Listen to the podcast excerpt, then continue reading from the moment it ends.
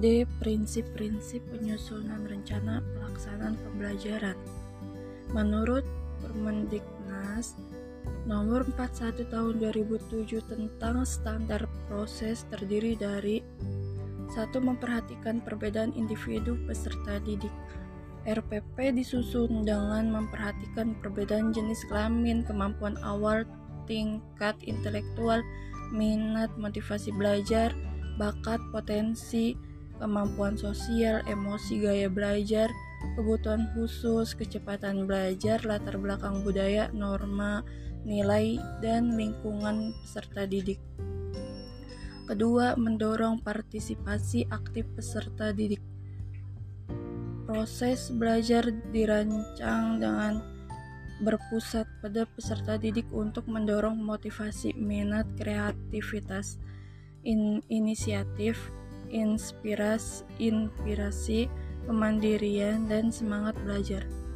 Ketiga, mengembangkan budaya membaca dan menulis. Proses pembelajaran dirancang untuk mengembangkan kegemaran membaca, pemahaman beragam bacaan, dan berekspresi dalam berbagai bentuk tulisan. Yang keempat, memberikan umpan balik dan tindak lanjut RPP memuat rancangan program pemberian umpan balik positif, penguatan, pengayaan, dan remedi. Yang kelima, keterkaitan dan keterpaduan. RPP disusun dengan memperhatikan keterkaitan dan keterpaduan antara SKKD, eh, materi pembelajaran, kegiatan pembelajaran, indikator pencapaian kompetensi, penilaian, dan sumber belajar dalam suatu keutuhan pengalaman belajar. Yang keenam, menerapkan teknologi informasi dan komunikasi.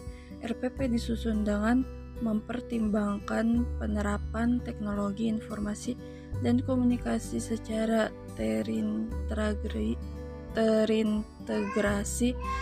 sistematis, dan efektif sesuai dengan situasi dan kondisi.